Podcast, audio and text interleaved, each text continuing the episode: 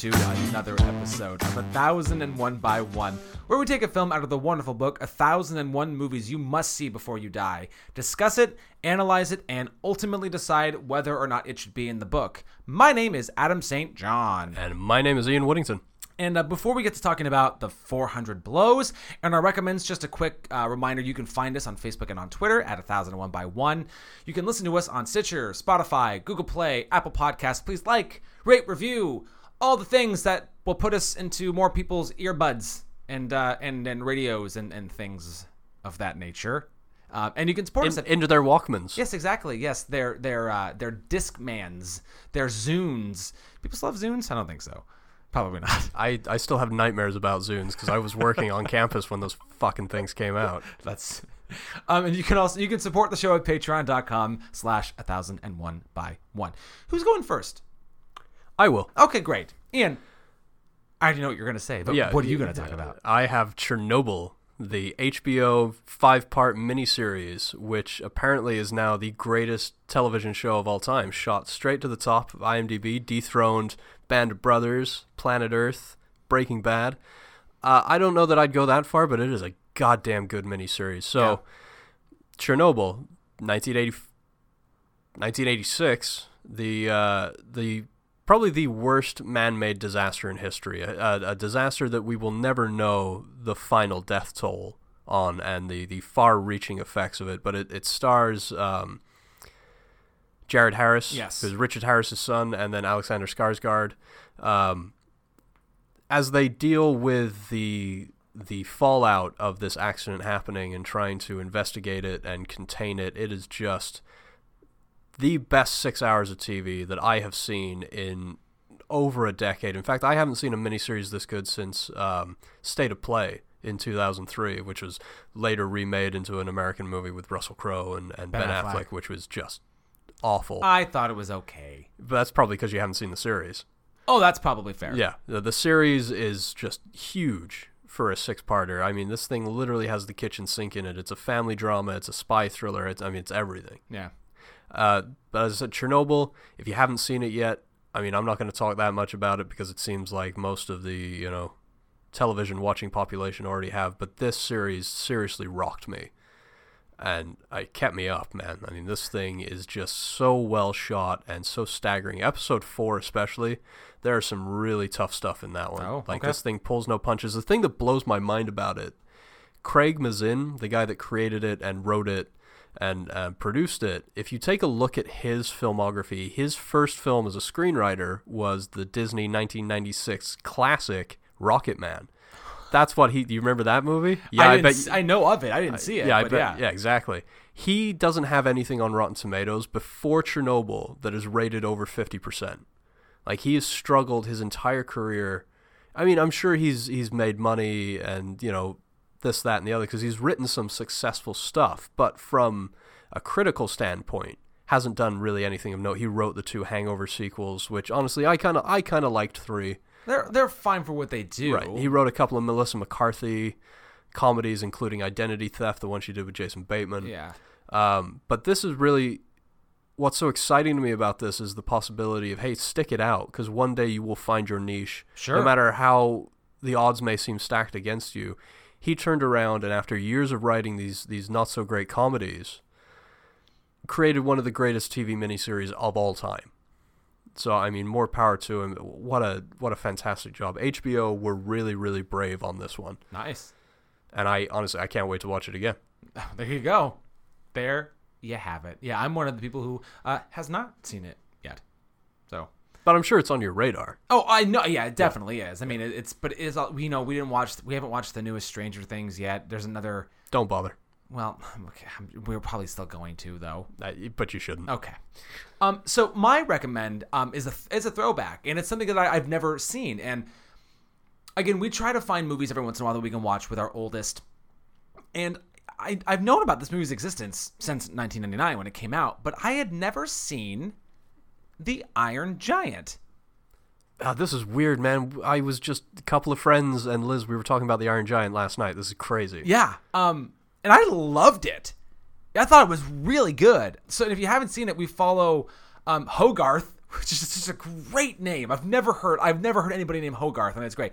Anyway, he's a, he's a young kid. It's it's um post Sputnik world. Um, and uh, the sort of threat of something being in the sky is it's real to this world. And uh, he's out in the woods. He's kind of a troublemaker, and this literal big iron giant falls from the sky, and, and he discovers it. And we don't really know anything about the iron giant uh, you know as, as the movie starts and we find out that it's it's a defensive machine that it's it's actually a nice it's a nice giant uh, until you know it sees a weapon and there's a great scene where um, Hogarth is uh, had a, he has a fake gun and um, the giant's eyes turn like red and it starts like shooting at him and he doesn't it, it's a it's a, literally a defense mechanism when he sees a weapon otherwise you know he's kind of being trained and and and prepped as a nice n- nice giant and then um, Christopher McDonald, who you might know as Shooter McGavin, plays the like FBI guy trying to investigate, you know, whether it exists. And the voice acting's great too. Uh,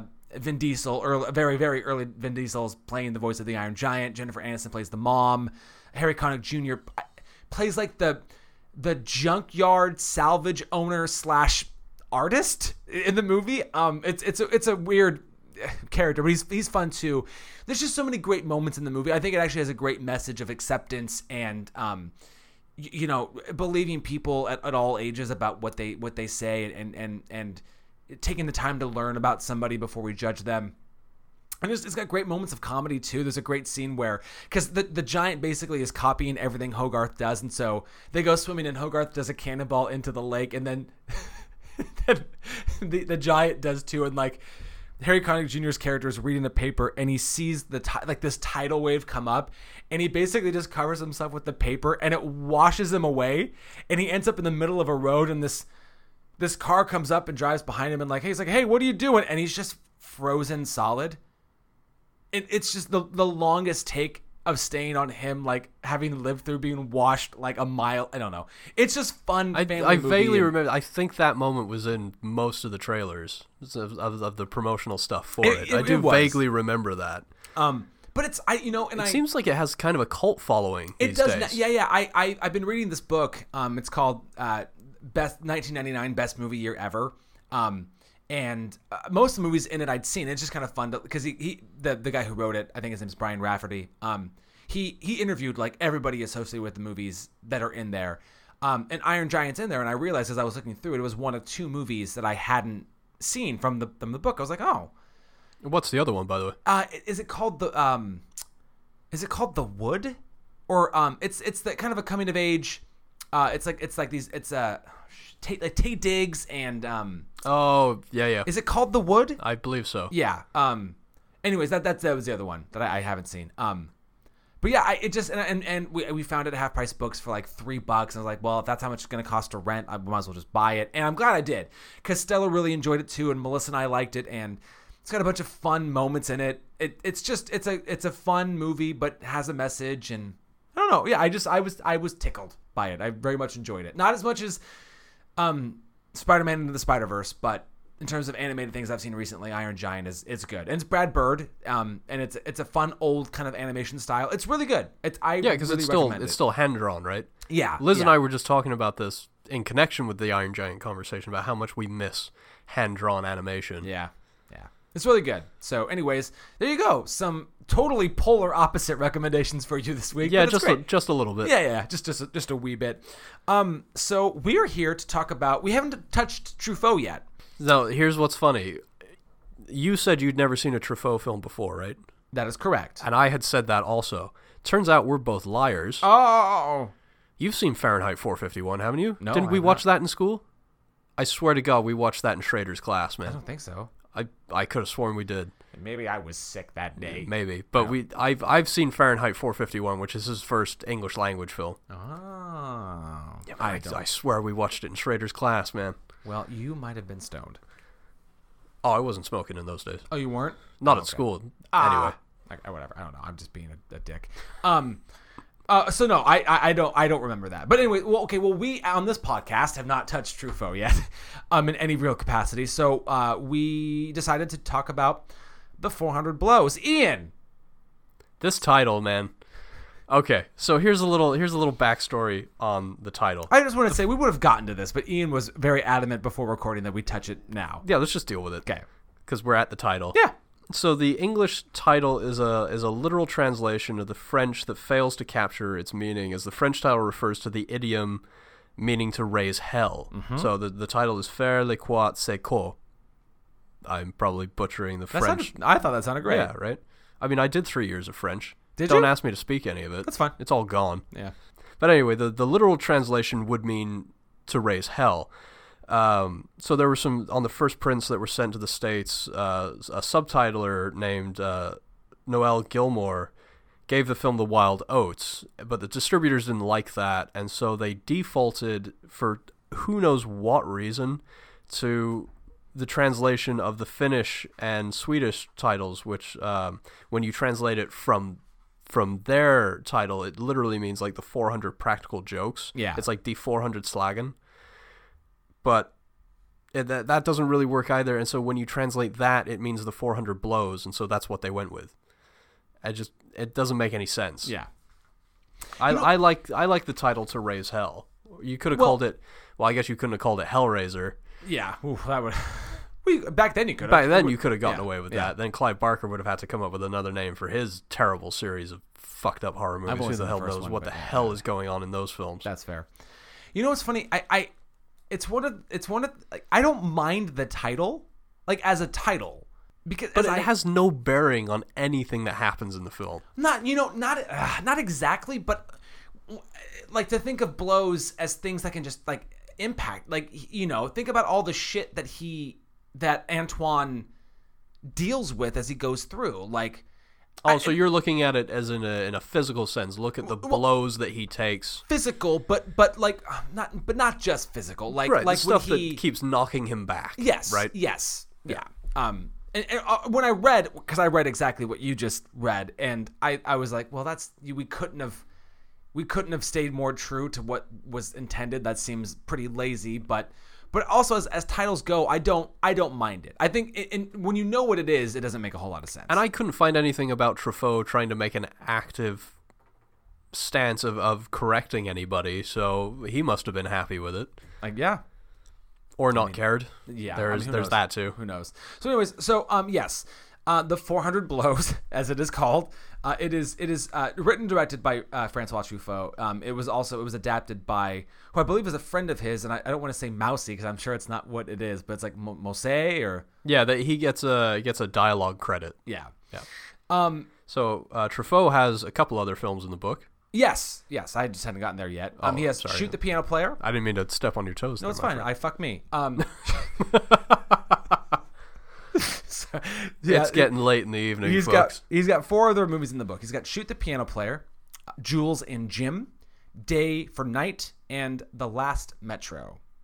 At least two of those are Criterion, other than the 400 Blows, I believe.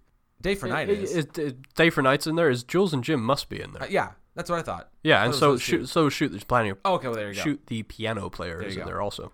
Um, and he also starred in Close Encounters. Yes, he did. Yes, He has That- a- he has a great which- part. which was my first real, I mean, introduction to Yeah. Francois Truffaut. Yeah, he's great in it, and he gets to have that fun back and forth with, with Bob Balaban throughout the movie. Yeah. yeah. I um also just because I don't think we've done this in a while. Great Criterion restoration on the 400 Blows. Yeah. I thought it was. I thought it was Yeah. lovely. Oh yeah, looks looks incredible, and it's got the distinction of being uh, a very low numbered criterion. Five. You know, because we've just come past the thousand. Did you see what the announcement for the The- thousand? The, big Godzilla box. Are you set. gonna pick that up? I have zero interest. I've never seen any of the originals. yeah, It's like I want to for the spine number, but I'm like that seems really stupid to just do that. yeah. Yeah. That seems like a real kind of crowd pleaser. That was not what I was expecting for the number thousand. But anyway, it's number five Yep. in the collection. It's right next to. I have the list of the first five. Amarcord. Is that four? Uh, yeah. Yeah. Sorry. I know the first few. Grand Illusion is one. Seven Samurai is two. The Lady Vanishes is three. Yeah, there you go. Amarcord. Yeah. This And then this. and I think I have six, but I don't. I don't. I don't know. You're not actually going for all the thousand, are you? No. Oh, Oh, God. no. That would yeah. mean that would mean owning Salo, and fuck that. Yeah. No. That would mean that. No. Uh, no. No. No. No. No. No. No. I just. I. I. Yes. That's not going to be a thing. So uh, some some accolades. Oh no, wait, I'm skipping the cast. What am I doing? Um, so this movie has a oh god a wonderful performance from Jean Pierre. I don't know how to say his last name. Léaud. Léaud, uh, who plays our lead. He plays Antoine. Um, And he would go on to play him several more times. They Which- did a series of these films. which I want to talk about because I, I didn't know that when when I first yeah, saw no, neither did I. Yeah. um, uh, Claire Maurier plays um his They give her a name in the credits, uh, Gil, it, and it kind of sounds like a guy's name, Gilberte. yeah Uh, his mom. yeah, his mom. she's she's an Amelie. Is the only other thing I know her Oh from. really? Oh Yeah. great. Um, uh, Albert Ram- R- Albert Rémy uh, plays his dad, and then I I also wrote down uh, Patrick Auffay who plays his friend Renee. Um, I know there's he's got his two teachers who I also wrote down. Yeah, Guy de Guy Decomble. Mm-hmm. As uh, they didn't really give him a name. I just I have in quotation sourpuss because that's Ah, what they keep nice. referring to him. I think Nice. I think it's it's the French teacher and the English teacher Yes. is what Yeah. what they actually are. Yeah. Uh, and then uh, yeah, there's some you know Truffaut was in it and some of the other people like uncredited things, but I mean That's that's the the cast. this it's movie not a huge- cycles around his family, and then I think I think um, Renee is in it quite a bit too. Um, but yeah, that's that's who's in this movie. Um, accolades. This was uh, nominated for best original screenplay at the Academy Awards. and it lost to a goddamn Rock Hudson Doris Day pick. It it, it lost to uh, to Pillow Talk, and also uh, there were some other uh, really good movies nominated that year. It's kind of astounding the other movies that were nominated. Uh, so I haven't seen all of these, but it, um, in terms of best best original screenplay, uh, other movies that lost were North by Northwest and Wild Strawberries. Also lost to Pillow Talk. that is, man, that's a Doesn't weird that, year. Doesn't that hurt your heart? yeah, a little bit. It just it like bit. stings. Yeah, that sucks. And I haven't seen Pillow Talk, but I'm I, I think we can confidently say Yeah, that- I don't. I don't think I need to see Pillow Talk. yeah. I don't think I need to see any Rock Hudson Doris Day pick.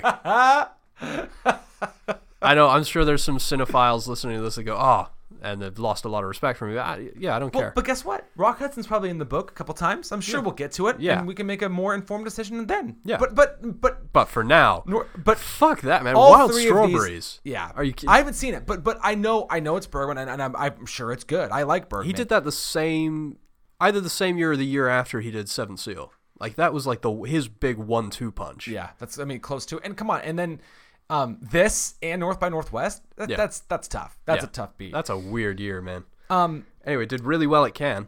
Yes, it did. It won uh, director. It lost the Palme d'Or to Black Orpheus, and then um, what? What's the long one it won? It, didn't it have? A, it has like a, a weird.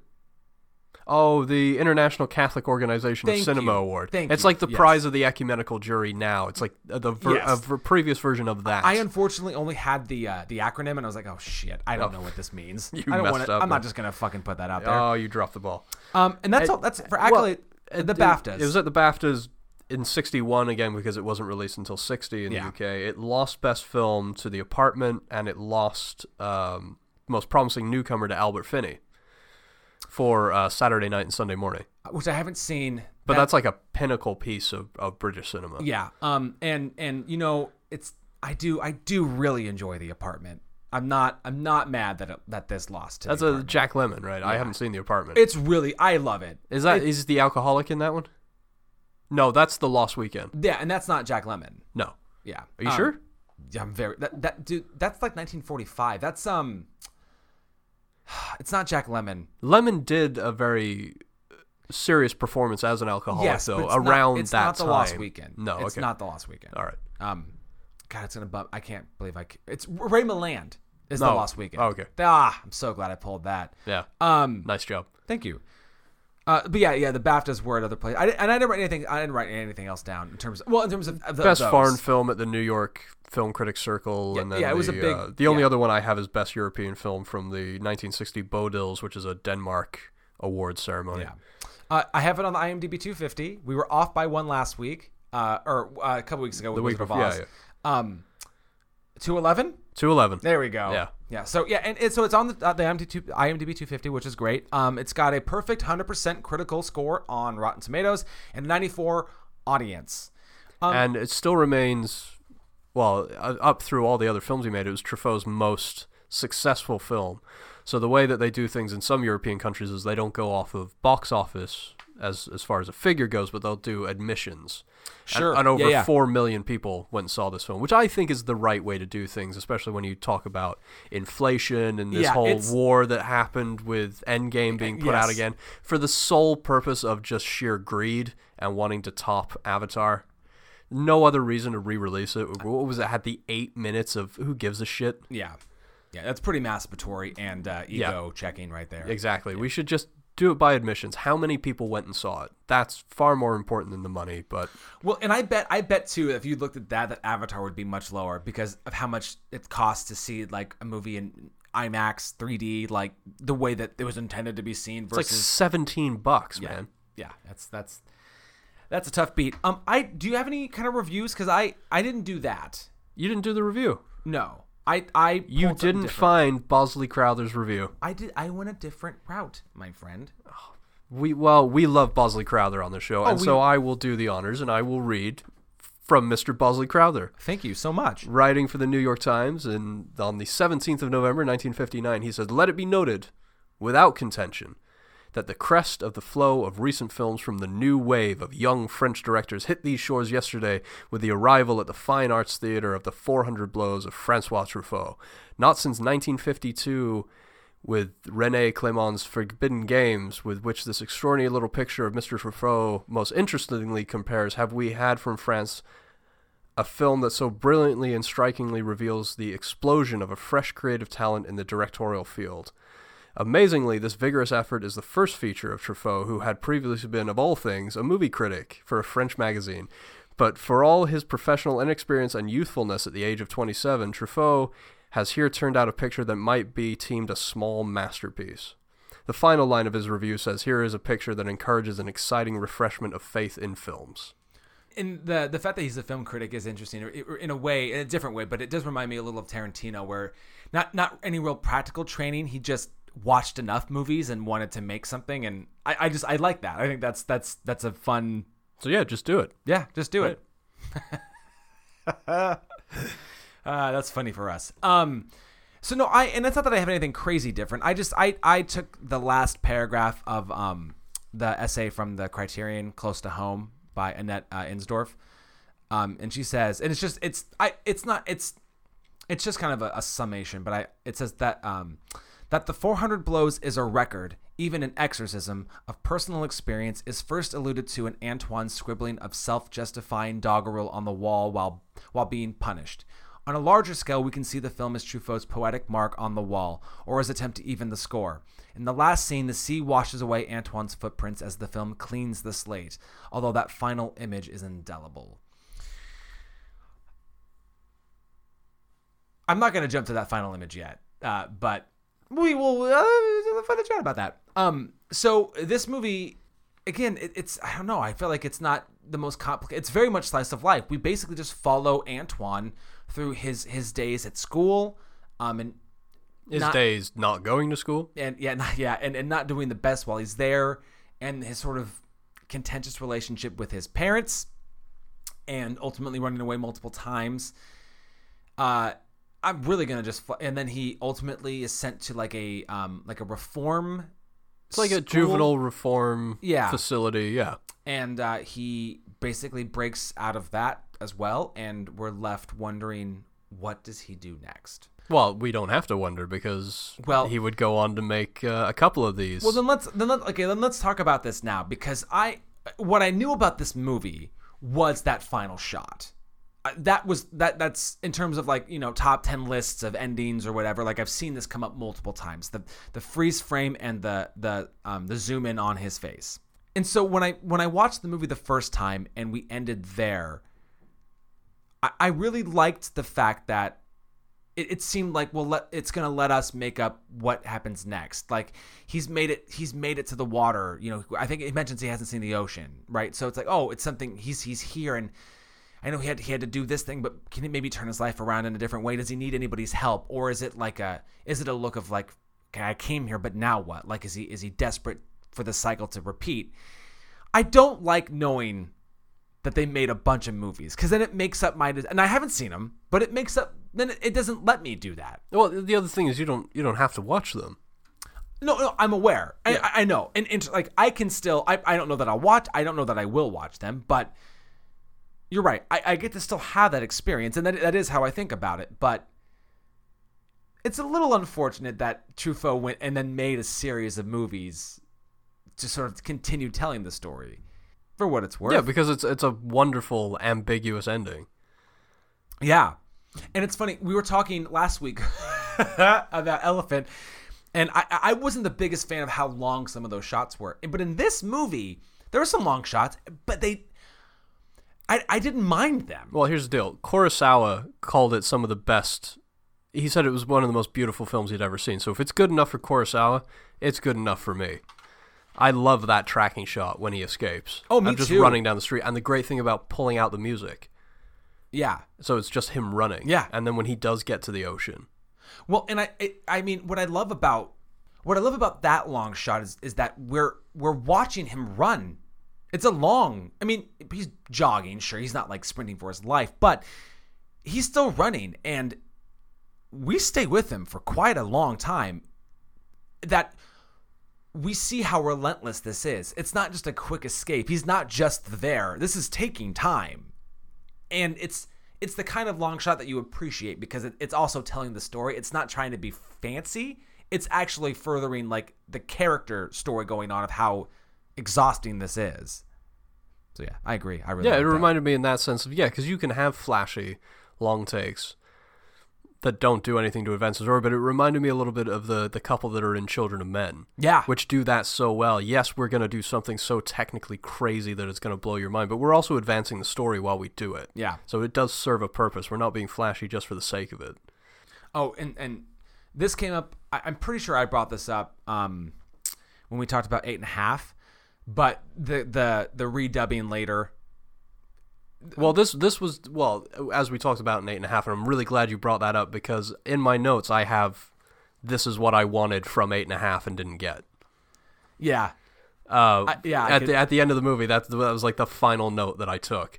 Um, but yeah, with that, it's that's just the way they made films in Italy. With this, it was a, a cost thing. Like it was too expensive and too arduous for them to like carry around all the sound equipment. So they're like, we'll just dub it later. But the issue is with eight and a half is he rewrote the dialogue between shooting it and dubbing it, and so that's why it's such a pain in the ass to try Yeah. and watch. Whereas with this, they just they just put in the sound later. Yeah, uh, and that and that, that's a nit.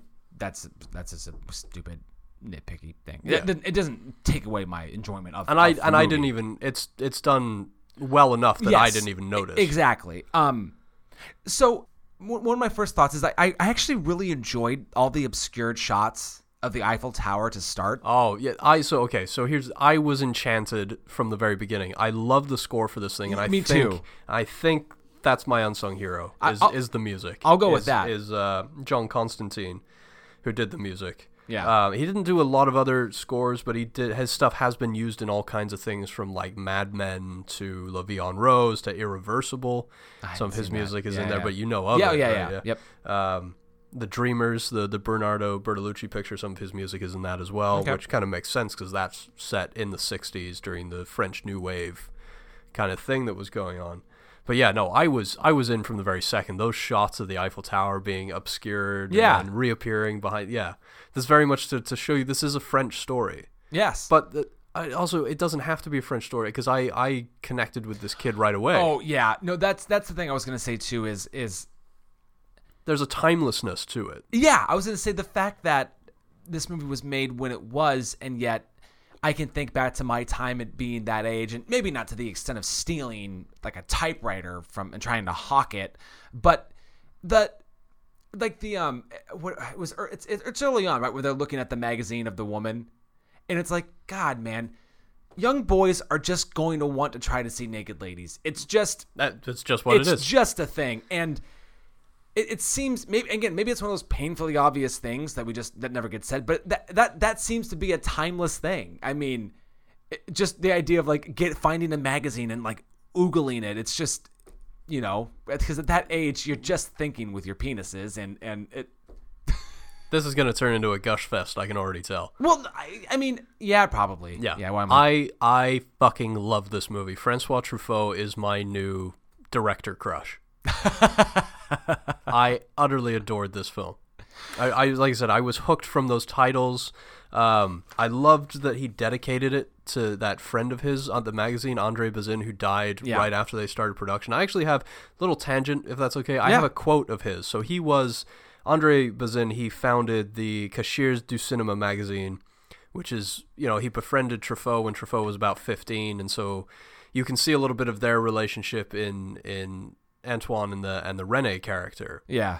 Um, and I can tell you for a fact, I had I did sneak out of school to go to the movies rather than to go to school. I, I did that a couple of times. That's fair. And so I, I connected with that as well. Yeah. Uh, anyway, so his um, Bazin had this quote about adaptations, and you know my stance on when people say they didn't like a movie and they go, "Oh, it's not the book." Well, well, yeah, it's a movie. It's an adaptation. If you want the book, go read the fucking book. It's I'm out so there, yeah. I'm so sick of people using that as an argument. That's not an argument to trash a movie. Trash the movie because it's not a good movie. Don't Sure, just say yeah. it's not the book.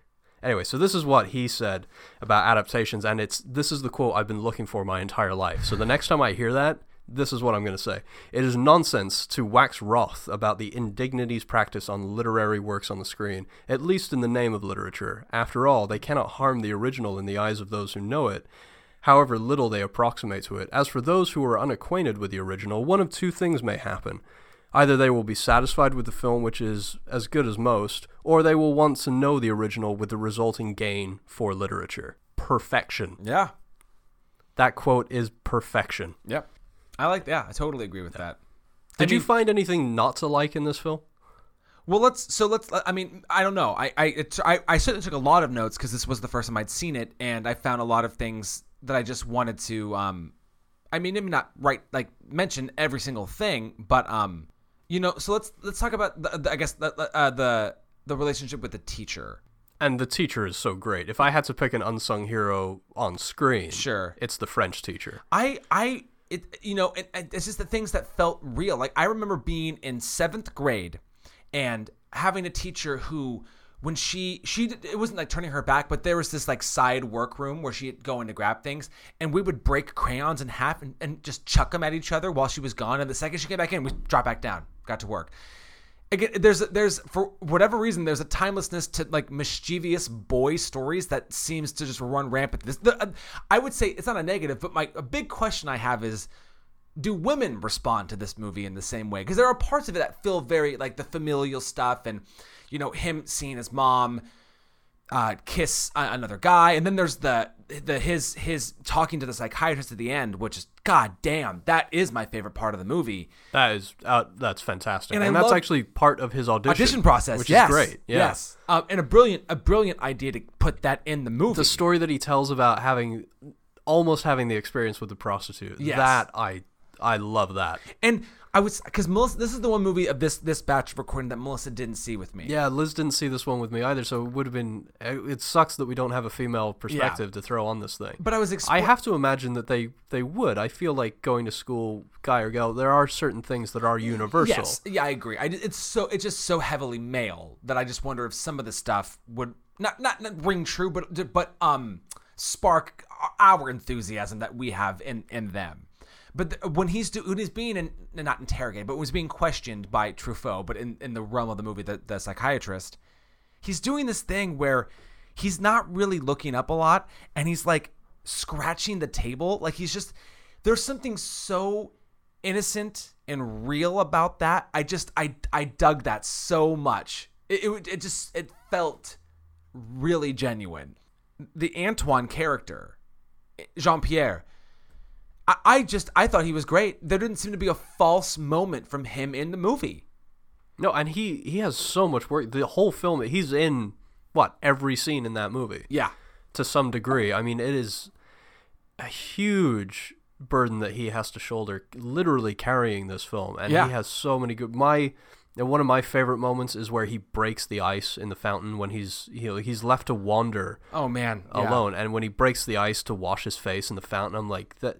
That he ages in that moment so much. This is not something a child would do. I No. mean, because he's out alone and it's Christmas time. Yes. And, Which sorry, I didn't mean to interrupt. no, no, no. But it's just I, I feel like his performance transcends his age Yeah. Oh, big time. so Big time. much. Yeah. And again, another thing that reminded me of being that age, like I remember being, I'm, I'm not sure how old he is in the movie.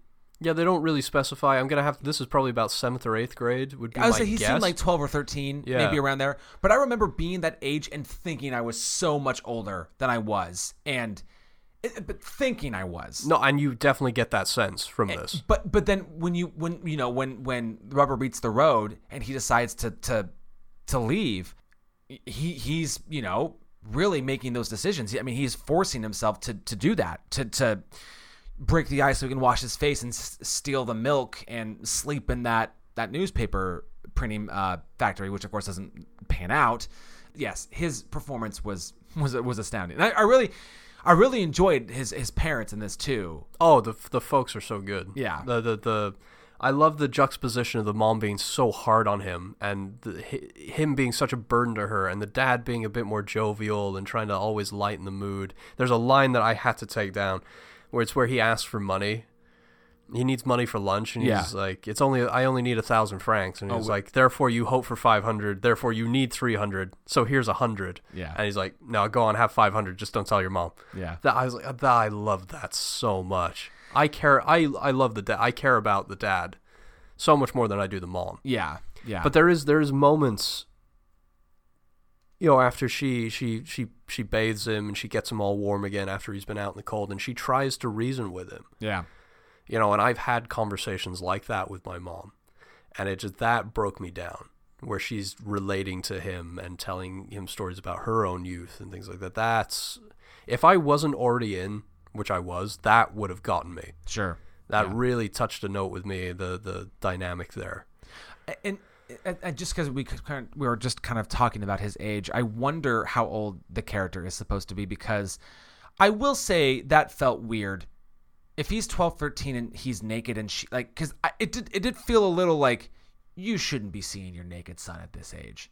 Yeah, I can see that. I mean, and, and again, a nitpicky thing. I mean, But it's I- also a different culture. I and, no, and exact- that- and exactly. he may be playing younger than we think he Ex- is. exactly, right? and that's what's it's unclear because you talk about the maturity he has to reach, deciding to basically go live on the streets, and yet we do get this scene where he's very, he's being taken care of as a small child in this way. Yeah, there's a lot of vulnerability Yeah. to that. yeah, And I also what I what I love what I really loved about this film is all the research that I in reading that I did about it and how personal it was for Truffaut, how Yeah. Mm-hmm. much this mirrored his own life, and how much this film put a s- even bigger strain on his relationship with their, with his parents because of how close to the truth it was. He himself was born out of wedlock and given away, and then when his grandparents died, he had to come back, Yep. and the mother didn't want him and treated him like shit, and then she had a, another child with the the guy that she was with that gave Francois his his last name yes, and then that child died and so then they started taking it out on him and they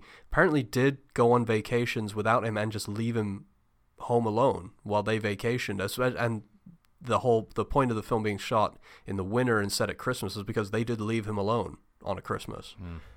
so that my heart just aches even more for for Truffaut yeah. Oh, I, I was going to mention, I did like the the very subtle way they let us know that it was Christmas time. I think it was just like a, a shot of a Christmas tree at one, like it yeah was and he passes a, a Yeah, shot window yes. that's got yeah, stuff and- in but it, it wasn't like that. We didn't hear carolers or it's not like a Shane Black movie which one. all of them Yeah, oh, that's fair. Yeah. yeah. And there were things I, I the um again I, I yeah it's it's it's not it's not that I'm gushing I'm just finding a lot of things that I found that I could relate to that that I know I've done myself and like the one that I I I know that I've done as a kid was that that pretending to be asleep when the parents like oh yeah yeah yeah I, I don't know how many times whether it's just like you know you you you were you know a, a- parent came into the room and like wanted to say something to you but you close your eyes or like you know like you're asleep and you're pretending to not hear what's going on to the next like just that felt so so genuine like i just i know what that's like Oh, and him sleeping. He doesn't really have a bed. He sleeps in the hallway in a sleeping bag. I mean, mm-hmm. that's. And he was. What? There's a fight between the parents where he's like, "I thought you were gonna buy sheets for the kid." oh he likes to sleep in the sleeping bag don't you Yeah, I just. Oh man, the mother just drove me nuts. yeah There is a. There is one thing that did leave me wanting towards the end. Mm-hmm. Where she comes and said, "This is it. This is your last straw. Now you're going to the juvenile detention facility, and your father's not here, because he's given up on you. That kind of thing. I, I kind of wanted another moment with it because the dad has been so jovial and so supportive. I wanted to see the father kind of not break down, but to have that moment where maybe he's driven the mother there, but he refuses to come in. Yeah. That's that was that's my only. I I just want one more beat with the dad. That's fair, and you know, I wonder too if if it's more up to us to decide to decide if something like that happened, where he he's there, just not in the room, or if he refused to drive at all. Part of me even wondered, did did he know about this trip? I mean, is he actually done with him, or was this something the mom just came on our own? I mean, and again, we're filling in something that we didn't know specifically, but you know. But for all its dark moments, this film has some great moments of levity. when the two kids are just kind of doing their thing, I, th- yeah, I can't. But you know, what surprised me a little bit. The uh, and I only know it as it was called when I went to it, but the gravitron.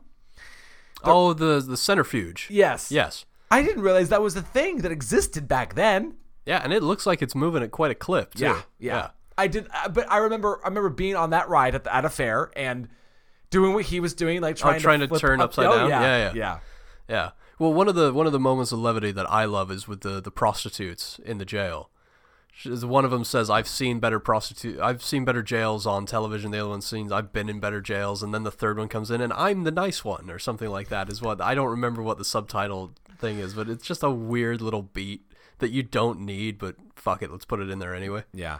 I and I I yeah, all the stuff with him like being behind bars and then being in the I don't know the paddy wagon with with everybody with the actual people, you know what I mean? It's it's that was that was some great silent moments just just of letting us sit in with the fact that the, I mean, we might not it might look fairly innocent what he's doing in terms of you know, it's not too criminal. He's not really trying to hurt anybody and yet now he's in a position where he's literally behind bars and being treated treated like a real criminal.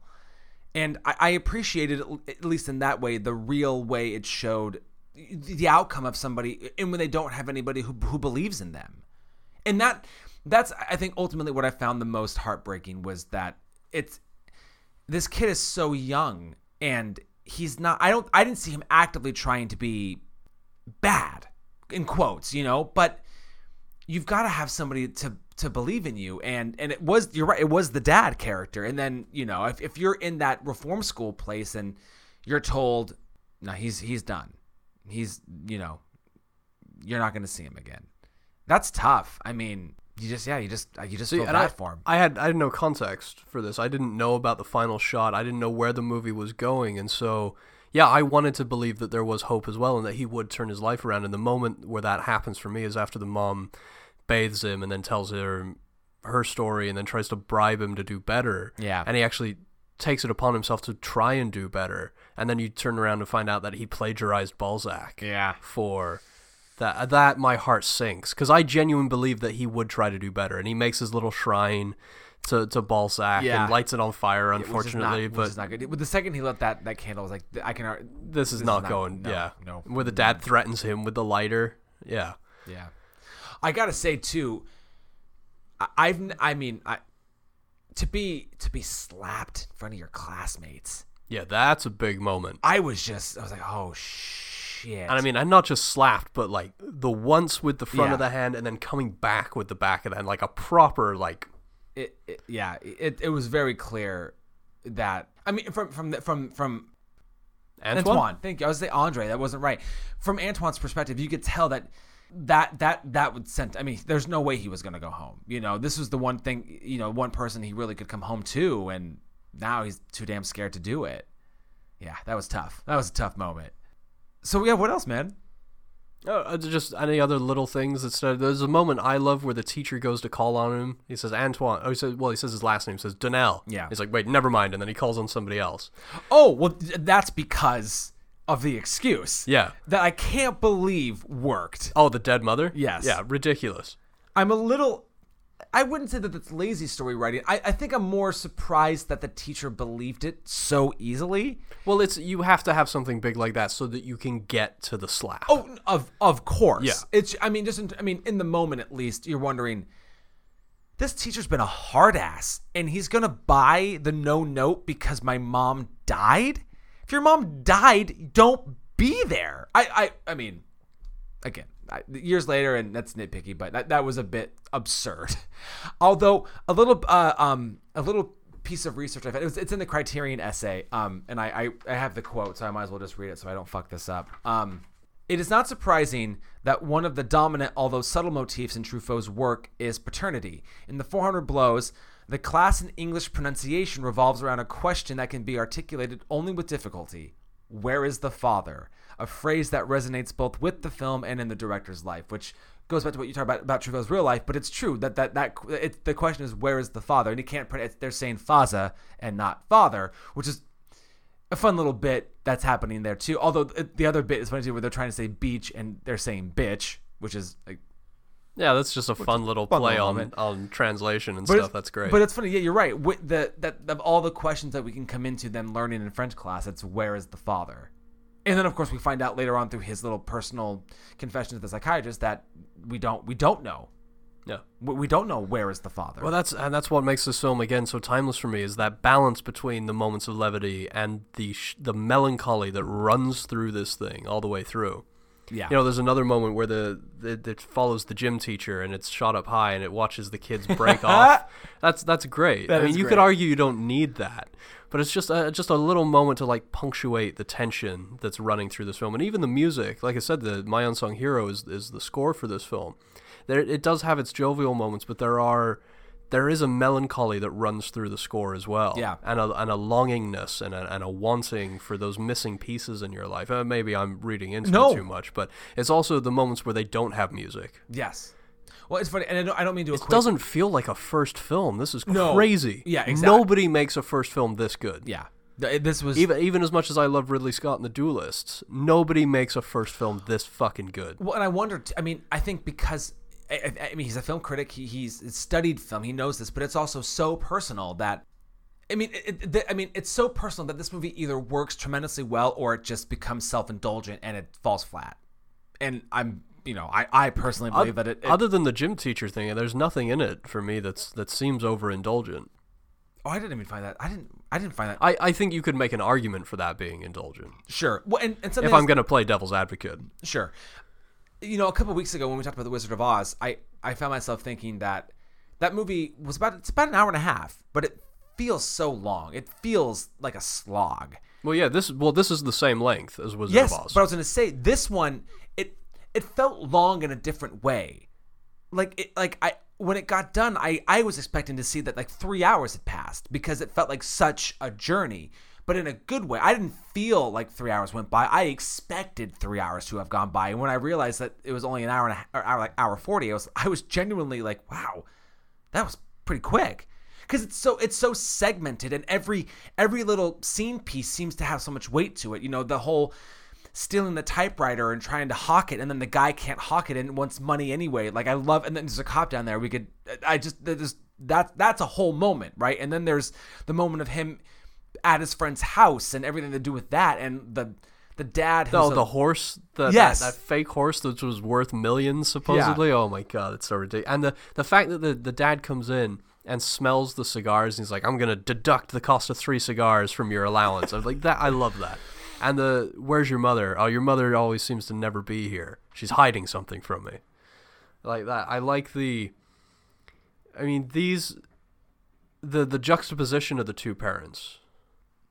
You know what I mean? So he's you could argue that Antoine, even though his mother is so overbearing, there is love, however small. There is there is a there are loving moments from them, and he chooses to act the way he does. Whereas this Rene kid has everything given to him. He's not the one that goes to the juvenile detention center for acting out. It's the kid looking for love. You know what I mean? It's the the irony of that.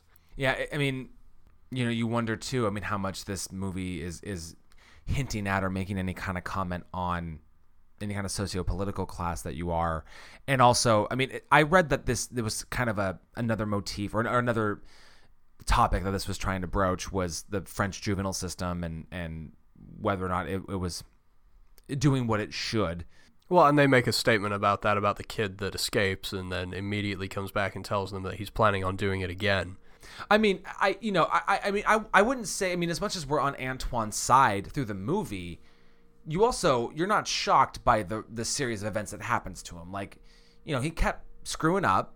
You know, he he stole a typewriter from where his dad works. And he's going to attempt to take it back. I mean, you know he's in trouble the second he decides to take it back. Yeah, I, I actually, I, I, when that moment happened, I really, I, I was asking myself, what would I, would I have taken it back? Because the, the, the, the risk of getting caught is astronomical. I, I mean, but you know, in that, and of course, in that mindset, you don't, you're not really thinking too rationally. I mean, I guess the only last thing I would, I mean, doesn't have to be the last thing because it's kind of a negative, but I. Well, that's fine. I mean, I hit pretty much all the points I wanted. If you want to go out on a negative, that's well, okay. I, no, no. I mean, I don't mean a negative. I mean like a, just a, a harder part of the movie. You know, when they say that to to go to this place, they're going to have to transfer their or give up their paternal rights. Just seemed like a big, not a big, uh, not logically, not like a, a problem in the storytelling, but such a huge decision to make that I'm.